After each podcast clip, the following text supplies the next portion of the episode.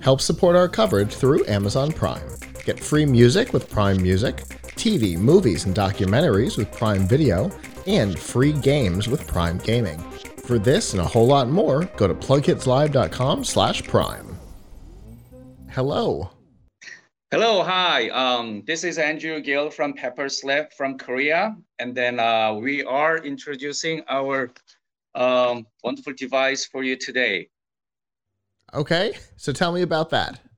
Okay, Petpuls is um, actually um, AI-powered dog collar that tells you and how your dog feels um, using uh, voice uh, recognition technology.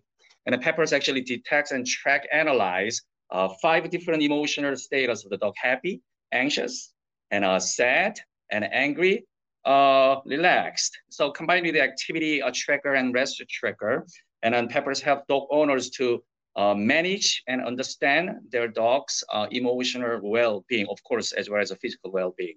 So uh, that's the device that we have here. Can you see that? Absolutely. Okay, good. So uh, uh, this device actually uh, consists of the small device attached to eco-friendly uh, silicon color.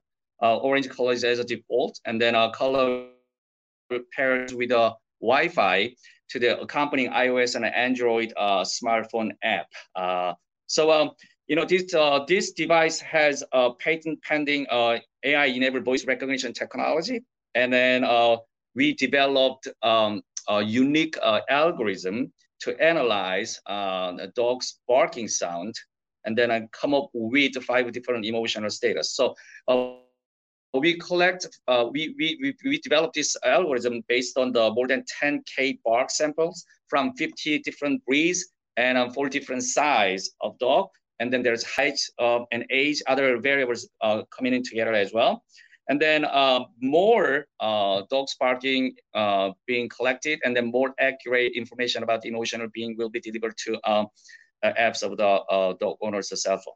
Uh, that's what we do. And then our research and testing is backed by Seoul National University, uh, the Center for Voice. Uh, and then uh, we continue to work together. And then as time goes by, uh, this will be uh, become more accurate. And then we believe that this is um, starting point. Um, once, and then we believe that this could be something that other IoT devices, for example, um, this uh, device can be connected with um, like a medical, you know, health services, and then uh, uh, like a full phone as well, and uh, you know, CCTV. Like if uh, there's a dog barking sound that continue like more than 10 minutes, or there's an increase of uh, uh, a certain activity uh, that shows in our cell in the application, then uh, probably dog owners will notify that oh there's something you know something happening, then uh, okay.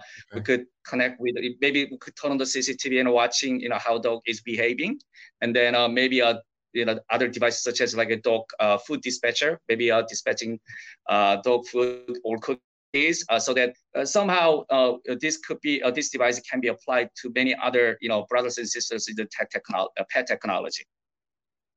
Okay, and so so okay. let me let me make sure that we're on the same page.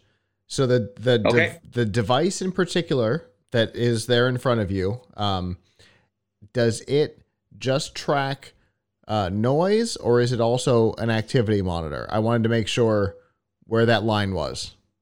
This is uh, basically start from the voice. Uh, this is a, a voice recognition technology. So okay. this uh, device has a, a, microphone and recorder so that uh, they collect a, a, a, dog's barking sound specifically. Mm-hmm.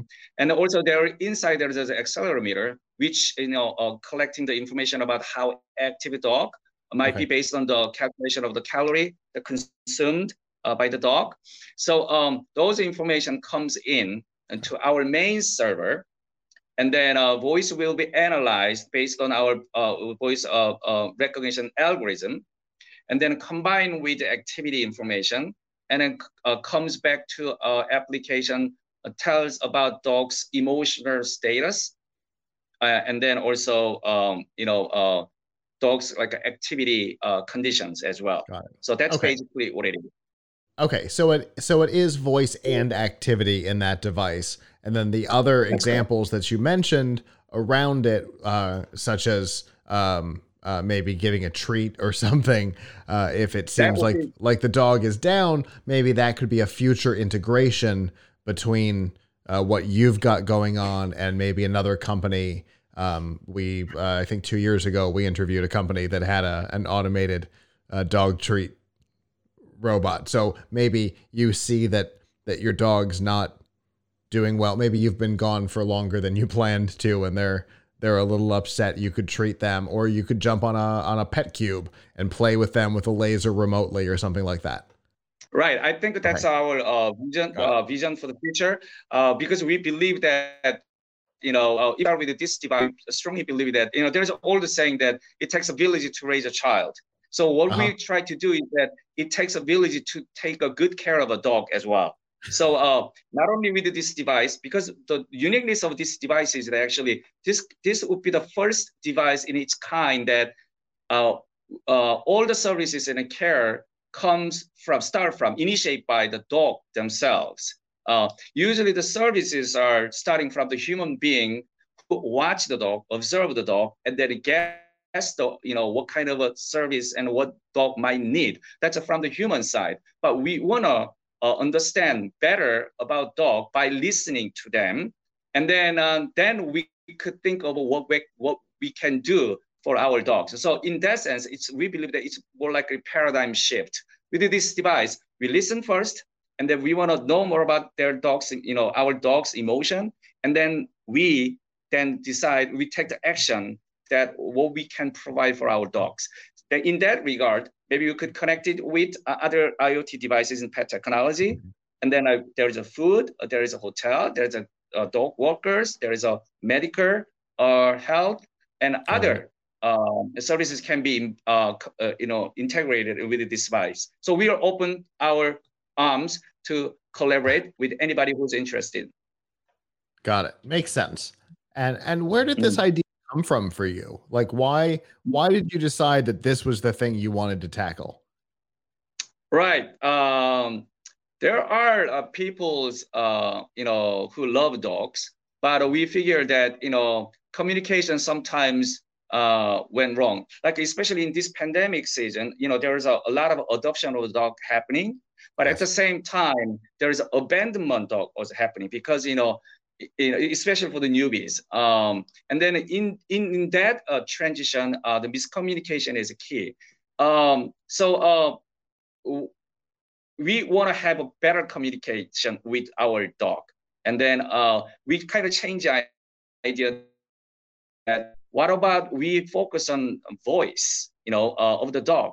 And then why don't we start some thinking about the dog's voice? Because when dog barks, usually it means that they are in need of something. They want to do something. They they asking something. They're not happy. They're right. you know but we want to make sure that scientifically we want to confirm uh, dog's emotion. Right now it's like a five different emotion status but we want to confirm it. We want to um, confirm it accurate way more accurate way. So that, that's why science comes in. And so we mm-hmm. collected uh, like a 10k uh, barking sound before starting this now we accumulate almost like a 30,000 bark samples, and then the device is out there as well. So more barking sounds coming in. Our research R&D team is like a you know, specify specifically, you know, getting into and study more. And then I assume, and I strongly believe that probably year from now, and this device is gonna be much better in terms of delivering the information about a dog, you know, dog's emotional status. At the same time, physical information as well. Gotcha. And and what's the availability on this? Is this already in production? Is it coming soon? And if it is in production, what kind of price are we looking at? Right.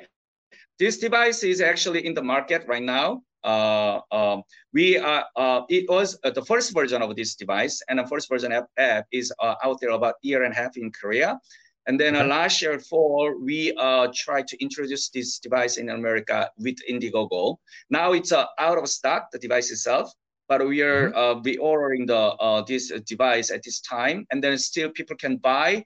Uh, stopping by our website, it's www.petpuls.net, and then uh, they could buy the this device from our website and Shopify that is connected with our website. So it's ninety nine dollar default with this orange uh, silicon strap, but uh, they want to uh, have the strap comes with two sizes. This is a smaller size, and then uh, they want to have a larger size strap, and then it's going to be uh, one one hundred dollar, one hundred and eight dollar, and then this is ninety nine dollars at this point. Okay. okay. Very cool. Well, I really do appreciate you taking the time out of CES today to come talk to me uh, and and show this product off. It's a really interesting idea. Yes, it is indeed. Thank you very much. Absolutely, and have a great rest of your CES. All right. Thank you. Bye. Bye. TPN CES 2021 coverage is executive produced by Michelle Mendez. Technical directors are Kurt Corliss, Adam Barker, and Dave Mendez. Associate producers are Nancy Ertz and Terry Willingham. Hosts are Todd Cochran, Scott Ertz, Christopher Jordan, and Danielle Mendez. This has been a Tech Podcast Network production in association with PLuGHiTz Productions, copyright 2021.